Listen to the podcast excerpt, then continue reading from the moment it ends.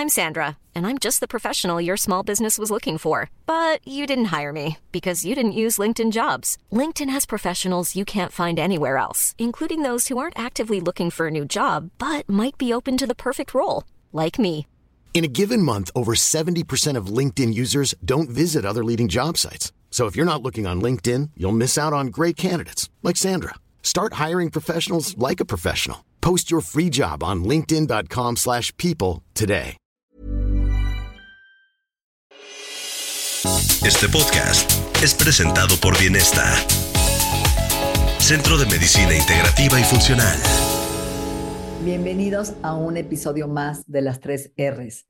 Podemos reparar, resetear, rebalancear nuestro cuerpo y nuestra mente con un invitado Arturo de los Ríos, venezolano, con más de 10 años de experiencia en radio.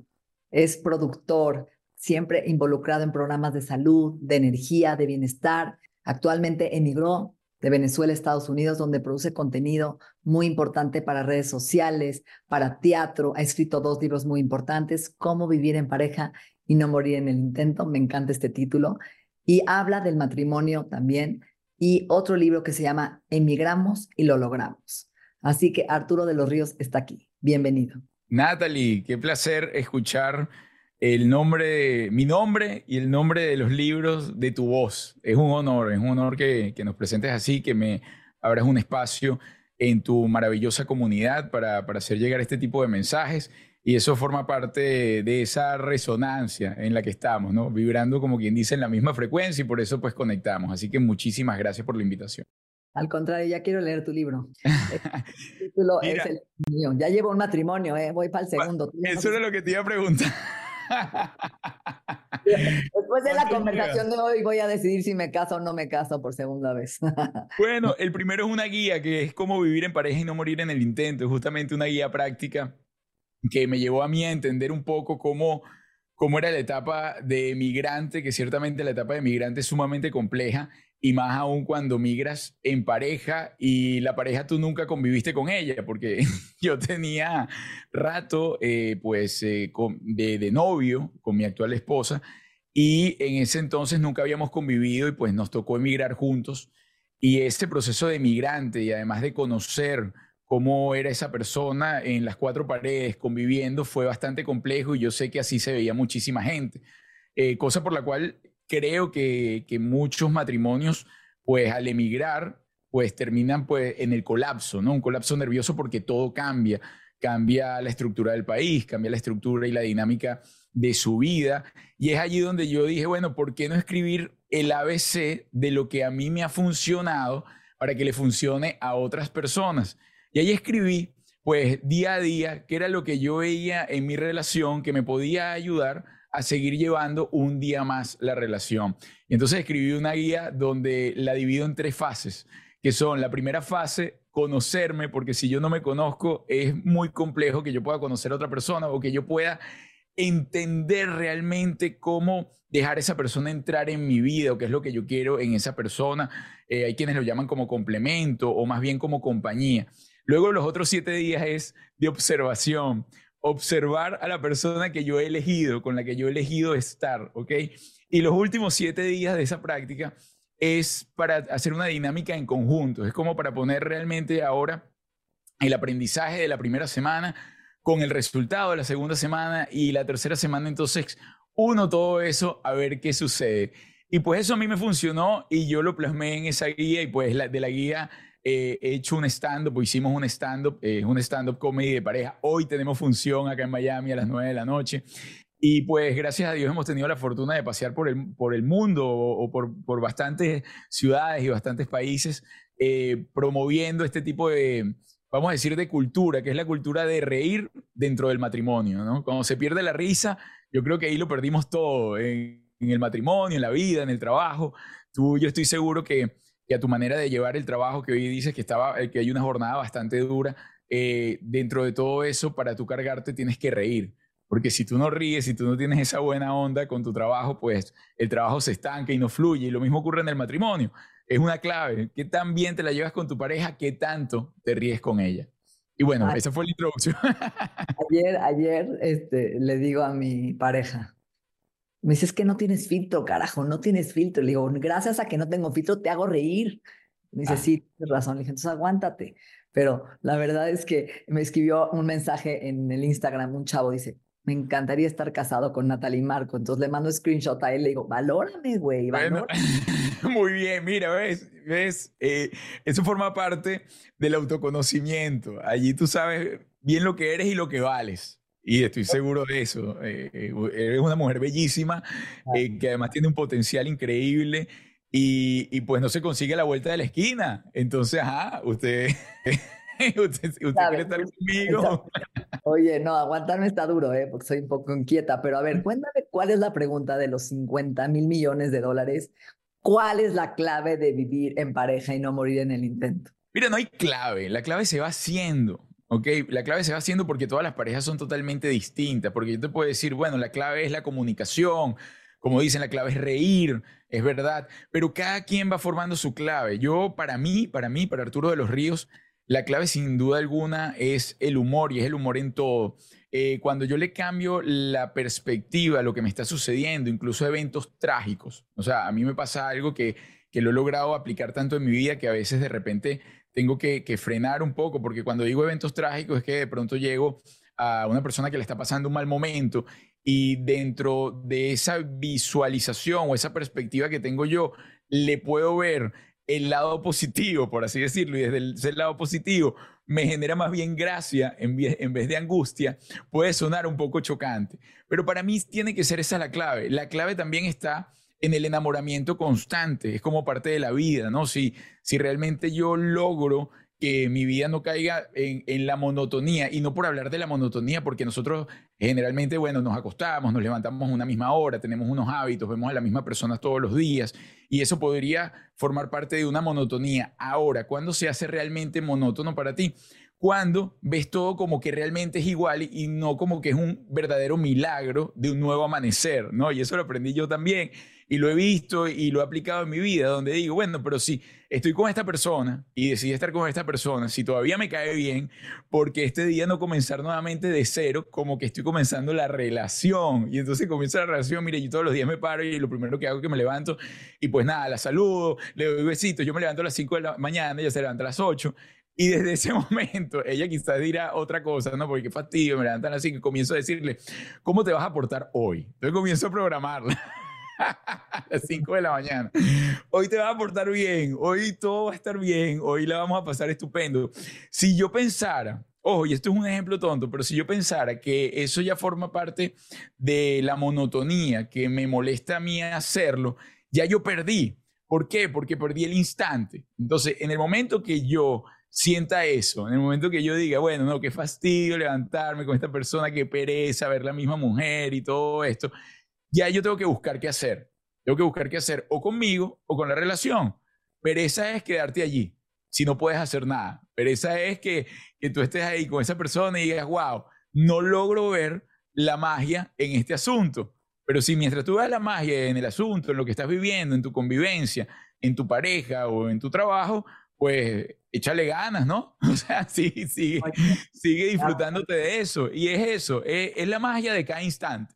Ojo, esto suena bonito, esto es bellísimo, esto suena encantador.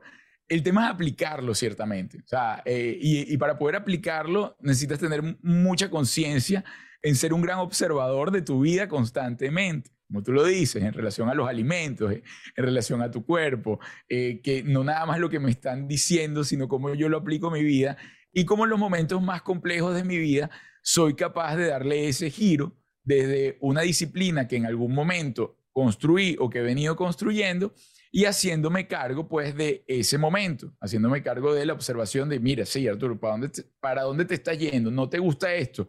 Hay momentos que a mí no me gustan, hay momentos que yo me levanto eh, con un malestar, vamos a decir, emocional, donde digo, wow, pero ¿por qué me levanté así? Hoy puede ser uno de esos días. Y gracias a todo lo que vienes cultivando de esa magia de cada instante, tú dices, ya va, vamos a observar qué pasó. Vamos a observar por qué usted está así. Vamos a observar para dónde puede girar la mirada. Y mira, estoy agradeciendo por esta invitación maravillosa y esta conversación extraordinaria que tengo contigo, con una mujer bellísima del otro lado de, la cámara. Gracias. A ver, Arturo, te voy a hacer una pregunta capciosa. Ahí sí. A ver.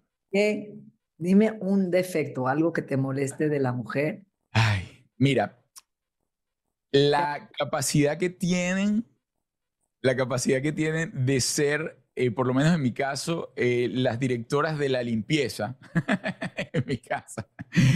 Que sí, eh, y yo creo que eso forma parte de esa convivencia y a medida que va pasando el tiempo, creo que si intensifica, si no la atajas donde si ella no lo hace, no sé si todas las mujeres son, pero yo creo que en gran parte, si ella no lo hace, no está bien, o sea, no estuvo bien. Ella te puede pedir ayuda, tú la puedes ayudar, tú le puedes echar la mano para, no sé, para limpiar la mesa, pero la mesa, así tú la hayas limpiado bien, si ella no le da el visto bueno, que haya quedado bien limpia esa mesa, esa mesa no está limpia. Esa mesa no está limpia. Eh, ella puede decir, ayúdenme con la alfombra que está sucia y uno puede ayudarla con la alfombra o, uno puede limpiarla. Pues si ella me escucha diciendo la palabra ayuda, no, porque no es ayuda, es parte de todo porque todos somos un equipo. Entonces tú no me estás ayudando a nada y eso me parece genial, ¿no? Porque ese forma parte de la nueva, de, realmente ese despertar, ¿no? De, la mujer que, que trabaja, emprendedor y todo esto que para mí es, es clave. ¿ok? Entonces no es ayuda, eh, es, parte del compromiso de la familia, de la convivencia, mantener un hogar limpio. Ahora, ¿qué me molesta? Que yo, o sea, tengo un puntaje, yo digo, eso está limpio, no, no, eso no está limpio, usted, usted no sacó A+, usted sacó C. Y yo, eso... Calificando tu trabajo. Claro, eso es calificando, obvio, está calificando. Calificando y a veces, Natalie, los hombres eh, a veces parecen que estamos pensando en muchas cosas y realmente no estamos pensando en absolutamente nada. Estamos divagando en nuestra mente y todo eso. Y las mujeres no, porque las mujeres están todo el tiempo pensando y todo el tiempo están construyendo y una cosa. Y muchísimas veces ellas están, te sacan de ese momento y, y, te hablan y te hablan y te bombardean de una cantidad de cosas y tú todavía no has llegado. ella te empieza a preguntar y te empieza a decir, y tú ya va, ¿cómo yo atajo todo esto si yo me fui o yo estaba por ahí perdido hace una hora? Y ese, ese, esa parte del entendimiento me parece clave, porque ustedes son mucho más revolucionadas que nosotros. Eso Mira, no me cabe la menor duda. Ustedes van a otro, a otro ritmo, van a otro, a otro tiempo, a, a, otro nivel, incluso hormonalmente son mucho más intensas que nosotros. Y entonces a veces creo que no lo entienden. no es que no me estás escuchando. ¿cómo que no te estoy escuchando? Sí te estoy escuchando, pero ya va. estoy escuchando a mi tipo. Y yo tengo mi tiempo. A mi ritmo, a mi ritmo. Oye, verdad. A ver, Arturo, tú hablas mucho de huecos emocionales. ¿A qué te refieres? Mira, cuando hablo de vacíos emocionales, todos tenemos vacíos emocionales. Eh, como quien dice, en algún momento transitamos o hemos transitado varias noches oscuras, ¿no? del alma que nos ayudan a potenciar esa etapa de crecimiento para poco a poco ir moldeando y convertirnos en quienes somos o en quienes estamos destinados a ser. ¿Ok? Entonces, eh, esos huecos son para mí eventos que sucedieron en algún momento de tu vida, que tú por alguna inexperiencia, alguna falta de madurez emocional y de autoconocimiento, las dejaste pasar y las dejaste allí. ¿Y qué pasó? Simplemente quedó un hueco, quedó un vacío que nosotros no reparamos. Y poco a poco eso se va a ver en tus relaciones, se va a ver si tienes una mala relación con el dinero, se va a ver si tú tienes una mala relación con tu pareja, acá voy con mi pareja, una mala relación con tus hijos. Y poco a poco uno puede ir construyendo. A mí ese hueco me lo llevó eh, justamente enfermedad, ¿no? Eh, ¿Qué quiero decir con esto? A los 19 años yo recuerdo estar en mi etapa universitaria, maravillosa, ¿no? Y de pronto comencé con una gastritis crónica. La gastritis crónica me llevó a tomar medicamentos. Y estos medicamentos me llevaron a una emergencia, ¿ok? En una clínica. Y recuerdo claramente estar en emergencia, muriéndome con ese ardor, porque el ardor de la gastritis, yo sé que aquellos que la padecen saben cómo es la, la cuestión, y es como si tuvieses un encendedor, ¿no? Eh, prendido en el estómago y quieres simplemente que lo apaguen. Y en ese momento yo le pregunto al doctor y le digo, mira, eh, yo tomando esto me voy a sanar. Y me dice, ¿qué edad tienes tú? 19 años.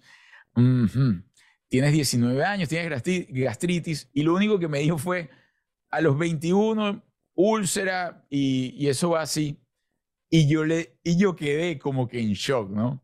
En, en ese instante lo tomé como que, ¿qué le pasa a este señor? Porque no me dice eso porque me abordó el miedo y entonces como, como joven, más bien estoy como reactivo y todo esto. Sin embargo, fue una gran luz ese señor en ese momento porque yo llegué a mi casa sin conciencia alguna de nada de esto y en la biblioteca de mi casa, que no le había prestado la, la menor atención, salió un libro que se llamaba Tus zonas erróneas, ¿ok? El libro de tus zonas erróneas, yo no sé por qué decidí ese libro, en vez de agarrar otro, agarré el libro y me lo comencé a leer. Ahí empecé yo a ser un gran enamorado de lo que era el poder de la observación y tu cuerpo, ¿ok? Y con encontrar el balance en tu cuerpo. No fue que lo encontré allí mismo, mentira. Me deshice de la gastritis porque, claro, empecé a leer cosas que me hacían sentido, ¿no? O sea, porque, porque estás con este estrés, porque el sufrimiento, cómo puedes entonces ir a balancear las cosas, cómo puedes empezar a pensar fuera de la caja, ¿ok? Fue cómo puedes empezar a pensar fuera de lo único de los fármacos y de los medicamentos, cómo empiezas entonces a cuidar más tu nutrición, a, escuchar personas como tú que me puedan decir, mira, por acá es el camino, yo tengo tiempo estudiando y ponerlo a prueba en mí. Y eso me llevó de luego con un proceso también bastante duro, que fue mi abuela. Mi abuela era como dependiente de fármacos de toda la vida. Y yo la veía dependiendo de los fármacos y nunca la vi mejorando, ¿ok? Nunca la vi que tenía una evolución. Y eso me llevó a cuestionarme constantemente. Yo decía, pero cada vez que yo veo, yo recuerdo, esto casi yo, yo creo que nunca lo he dicho, tenía una mesita de noche y cada vez que yo la visitaba, la mesita de noche tenía más pastillas y más pastillas y más pastillas. Llegó un momento, llegó un momento al pasar del tiempo que no cabían pastillas en la mesa de noche. Y yo decía, wow, y este señor está tomando todo el día pastillas y en qué ha mejorado su vida, ¿no? Y en mi familia era constantemente todo es, ve al almacén, a la farmacia, ta, ta, ta, eh, médicos, gurús son lo máximo, todo lo que él te mande es, y lo respetaba. Pero obviamente en mi conciencia decía, no, esto no, esto no es, porque ella no está mejorando, ¿no? Porque si le mandan más medicamentos. Y yo seguí entonces en esa búsqueda, ¿no? Seguí en esa búsqueda y dije, yo me comprometí conmigo que yo, el tema de pastillas no existía. Y no existía no porque, porque si tuviese una enfermedad no le hacía el fondo, no, sino que iba a buscar la manera constantemente de equilibrar mi vida para no llegar allí a través del ejercicio físico. Yo tenía en ese momento, yo no recuerdo, pero por lo menos 15 eh, libras más, o sea, 8 kilos, 9 kilos más. Eh, era, era algo que yo no me había ni dado cuenta. Entonces empecé yo a observar, empecé a tomar acción, empecé a salir de, del sedentarismo, eh, empecé a comer más saludable, empecé a buscar otro tipo de prácticas. Y eso justamente me llevó a ir como entendiendo esos vacíos que me estabas hablando, los vacíos como, como emocionales, ¿no? Vacíos del alma, porque forman parte. No era que tenía un hueco allá, pero si no lo atajaba, seguramente ese vacío todavía estuviese, todavía estaría o estaría repitiendo el patrón de mi familia o de mi abuela en ese caso, de llenar mi mesa de noche de puras pastillas para sanar. Ahí caigo en un programa de radio. Mira, yo hacía en Venezuela programas de, de noche, ¿ok? Es decir, era todo lo contrario a lo que podía ser saludable. Yo, yo tuve locales nocturnos, tenía toda esa vida como un poco bastante desordenada, lo que eran eventos electrónicos y todo esto. Y también llegó el momento donde dije, ya va, eh, ¿quieres seguir así toda la vida o quieres, o quieres hacer un reset y, y cambiar? Y entonces, ¿qué hice? Drásticamente cambié todo lo que hacía en la noche, el programa de noche, que era fiestas, discotecas y todo esto, a hacer un programa de radio en la mañana que me llevaba a hablar y a conversar. Nuevamente te hago, este, te, llamo a ti como punto de comparación, personas como tú, para, donde las entrevistaba. Entonces conversaba con nutricionistas, conversaba con personas que, que hablaban de Reiki, que personas que hablaban de autosanación, personas que que hablaban de, de, otro tipo de medicina y personas que se veían muy bien además, ¿no? Personas que eran referentes, porque además eso era lo otro que decía, yo iba para el médico y oh, no me estoy metido con ninguno. Y el señor era un gordito, que, oh, que yo decía, pero este señor no sabe de nutrición. O sea, ¿cómo le va a estar hablando el paciente de cómo va a sanar si él no se ve saludable. Eso, ojo, lo digo en mi caso, en el momento en el que yo me enfrenté a eso, no estoy hablando en general, ¿ok? Estoy hablando de un punto en particular. Y ahí comencé entonces yo pues a interesarme cada vez más con esto y ha sido un constante despertar que no digo que, que tenga mis caídas, tengo, yo creo que mientras más uno sube, más, más vienen caídas y baches y todo eso, pero ciertamente tienes otras herramientas que te permiten volver a pararte y volver a, a caminar y seguir un poco más adelante. Y hay, hay algo muy interesante que son los botones que traemos, ¿no? Cada pareja trae un botón. Yo, yo sé qué botón es el de mi pareja y, es, y él sabe cuál es el mío. Y es bien difícil porque esas, esas, esos botones vienen de las carencias, de los huecos emocionales, de los vacíos. Y pues por más que no quieras, se los prendes, ¿no? Y ahí es donde empieza toda esta explosión de emociones, ¿no? Te vas separando y porque el otro entra en defensa, me tocaste mi inseguridad, entonces más, más, te agredo, más me distancio contigo. Y hay que aprender que pues, esos, esos botones ahí están, no se van a quitar, por más que la otra persona trabaje y evolucione y crezca, ahí está esa huella, es como una herida, ¿no? Hay que saber cómo cuidar esa herida y tratar de hacer lo menos posible por tocar ese botón y él en ti para poder, ¿no? Evolucionar como pareja y aguantar lo que, los, todo lo que viene, todos los procesos de la vida. Cuando tú hablas de este club de los elegidos, ¿no? ¿A qué te refieres? Cuéntanos. Mira, el Club de los Elegidos fue un libro que, que yo leí en esa época. Eh, fue un libro, el nombre sale de ese libro. A mí me llamó poderosamente la atención eh, que hablaba de personas que pues dominaban, eran una especie, vamos a decir, para no meterme en ese tema, como conspiranoico, ¿no? Como una onda que dominan el planeta y arman y esto y que lo otro, muy fuera, pensamientos muy fuera de la caja o de lo habitual. Y en pandemia, mm, pues con toda esta onda que, ocurrió, eh, veía pues muchísimo desorden y desinformación y muchísimas personas que pues estaban abordadas por el miedo, ¿no? Estaban sumergidas en el miedo y sumergidas en no sé qué hacer, simplemente corro detrás de la noticia, corro detrás de lo que me dicen, pero no me están dando solución, ¿ok? Real a todo esto, sino simplemente voy corriendo y no soy capaz de capacitarme un poco más. ¿Qué, qué me surgió a mí en ese entonces como manera de ayuda? Porque yo la verdad la pasé, me, a veces me, me da duda decirlo, pero la pasé bien ¿Por qué? Porque, bueno, tuve la fortuna que estaba en mi casa, con mi familia, incluso mi mamá se quedó por acá y, tenía, lo tenía todo y nunca tuve confinamiento, ¿ok? Por, por la zona en donde vivo, entonces tenía la oportunidad de salir a la naturaleza y todo eso. Entonces, eso me permitió a mí tomar eh, de manera responsable, ¿no? Hacer esta, esta cuenta donde dije, bueno, muchísimas personas no tienen con quién hablar porque las aislaron.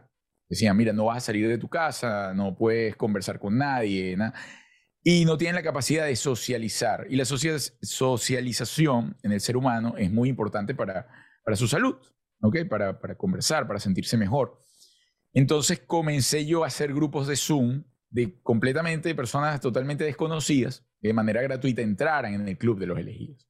¿Y por qué lo llamé el Club de los Elegidos? Vino el nombre de allí, sin embargo, yo lo tomé en cuenta porque para entrar allí... Eh, yo le decía, era el club de, gente muy loca porque para entrar en un Zoom que no conozco a nadie y, compartir experiencias, eran personas que ciertamente vibraban con una locura muy particular.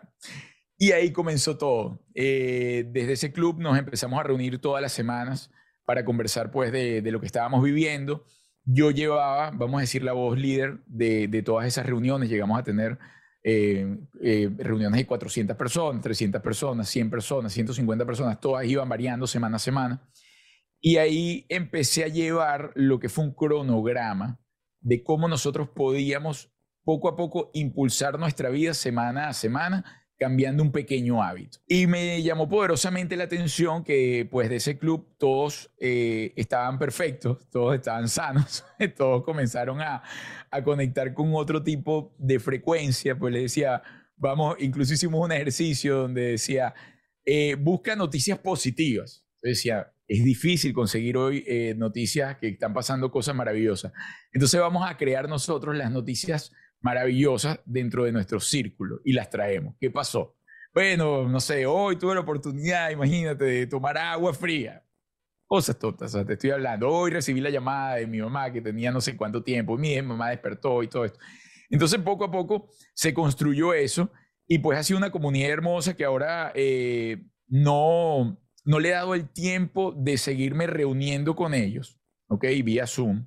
He tenido otro tipo de compromisos, sin embargo, este año me, hice, me volví a comprometer en hacer ese tipo de, de reuniones. La, la, página y la cuenta del Club de los Elegidos, tanto en, en Instagram la mantengo, en YouTube también la tuve que parar por la, porque hubo censura en algún momento. Y entonces me tumbaron el canal. Ya. Ok, me tumbaron el canal por la información que estaba subiendo. Y pues yo la verdad me, me desmotivé un poco y dije, ay, ¿sabes qué? Lo voy a hacer, si, si me están haciendo esto, lo voy a hacer de otra forma. Lo voy a hacer más light, le voy, le voy a llegar a quien le tenga que llegar, no voy a seguir. No, que pues el sistema al final es más fuerte que tú si tú te le enfrentas directamente, ¿no? O sea, ellos tienen el, el, el, botón. Entonces yo dije, a mi manera, voy relajado, ya las personas tienen, tienen la posibilidad de, por decirlo así, seguir despertando su manera, de, seguir buscando lo que necesitan buscar y no necesariamente le tienes que poner la torta en la cara para que, se, para que se den cuenta de la realidad, dije yo. Pero bueno, de eso va el Club de los Elegidos y, pues eh, es mi propósito seguir manteniendo esa comunidad informada en relación a lo que a mí me funciona también. Para terminar este podcast, si te tuviera que preguntar tres consejos, tres, para el éxito de una pareja, ¿qué digo? Wow, la libertad es uno, la libertad es clave en todo eso, libertad e independencia en cada persona. Nosotros no somos dueños de la pareja, nosotros decidimos estar con ella, ella decidió estar con nosotros, pero eh, empezar a cambiarlo y a querer que, que, cambie modelos y que cambie patrones, eso no está, eso no forma parte de, del amor ni lo que te enamoró de ella. Entonces, esa libertad donde puedes decir, mira, yo quiero seguir saliendo con mis amigos y usted sale, y bueno, y si la otra persona en algún momento le molestó, pues ya verán entonces qué hacen. No pueden seguir porque entonces quieres cambiar algo que él quiere. Y eso poco a poco genera una represión que, que estalla reírse mucho, eh, lo he dicho durante todo el, el podcast, eh, el, aprender a reírse hasta de los momentos, mira, de los momentos más duros, acá por ejemplo, eh, a ver, cuando cambia el humor, yo, yo, yo digo, nada más ríe, o sea, ríe como gafo y la cosa cambia, cambia porque cambia la, la perspectiva del problema. Suena loco, sí, a lo mejor hay un cara cuadrada que dice, ¿qué le pasa a este, este señor? ¿Qué tal? No, pero sí, forma parte de eso. Y pues aplicarle, aplicarle, aplicarle a, amor como a la vida, amor a todo. Eh, es decir, ama, ama ese proceso, ama ese cambio. Eh, la persona con la que estás no va a seguir siendo la misma con la que comenzaste hace 10 años y, y agradece que eso es así porque si no, entonces estuviesen en una especie de estancamiento, ¿no? Todo loco, porque todo cambia y, gracias a Dios está cambiando, porque se leyó otro libro, no sé, fue, escuchó otro podcast, decidió evolucionar. Lo que puede, lo que puede ocurrir es que no evolucionen los dos en el mismo, en el mismo camino, ¿no? Y eso también está bien para mí. Para mí yo soy muy, bueno, yo creo que tú también, ¿no? Pues ya vas para el segundo matrimonio, ¿no? Yo, yo yo estoy convencido que uno no se tiene que aguantar nada tampoco, uno tiene que disfrutárselo y si llega el momento que no lo disfrutas y que dentro de todo el rompecabezas no logras armarlo bien, pues no pasó nada, fue parte de un proceso también, parte de una evolución, fue parte de un aprendizaje, fue tuviste momentos valiosísimos, amaste a otra persona, te conectaste con otra persona y pues ya llegará el momento de conocer a alguien más. Para mí es eso. Y la comunicación, yo diría que la comunicación es... No, bueno, es que eso es parte de todo, que obvio, ¿no? sí, Mira, tú sabes que, eh, con esto cierro, eh, yo, yo no sé si el, el, hombre quizás tiende un poco más a no, a no a la confrontación. Mi actual pareja es todo lo contrario, confrontación. Y eso lo he aprendido. Pero cuando digo confrontación no es que quiere pelear, pelear no, sino que lo que siente lo dice. Yo muchas veces, a veces, si algo me molestaba, yo le buscaba como que, ¿sabes? Como que taparlo, ver bien, pasar los días, todo esto. Ella es pam, pam, pam. Y la verdad, eso, depende cómo lo digas, ayuda muchísimo a ir relajando y ir moldeando mucho mejor la relación, porque entonces tú dices, no andas pendiente de, ay, porque tiene esa cara. No, no me pasa nada. El típico no me pasa nada.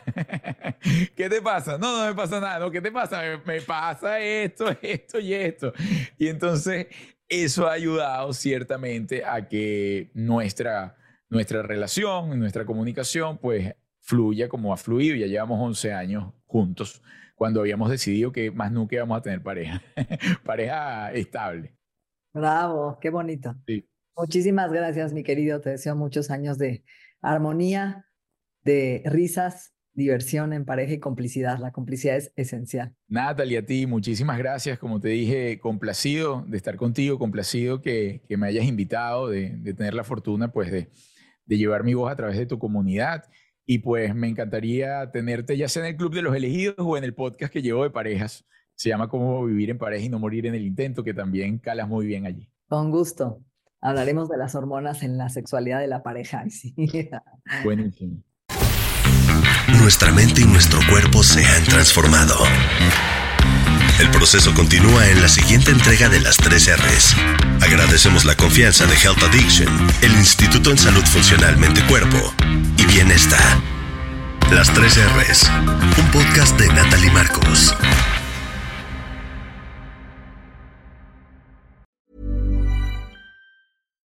If you're looking for plump lips that last, you need to know about Juvederm lip fillers. With Juvederm Volbella XC and Juvederm Ultra XC, your lip look, whether it's subtle or bold, can last up to one full year with optimal treatment and no additional maintenance. Find a licensed specialist and see if it's right for you at juvederm.com today. That's J U V E D E R M.com. Add fullness to lips in adults over 21 with Juvederm Volbella XC or Juvederm Ultra XC. Do not use if you have severe allergies or a history of severe allergic reactions, or if you're allergic to lidocaine or the proteins used in Juvederm. Tell your doctor if you have a history of scarring or taking medicines that decrease the body's immune response or that can prolong bleeding. Common side effects include injection site redness, swelling, pain, tenderness, firmness, lumps, bumps, bruising, discoloration, or itching. As with all fillers, there's a rare risk of unintentional injection into a blood vessel, which can cause vision abnormalities, blindness, stroke, temporary scabs, or scarring. For full important safety information, visit juvederm.com.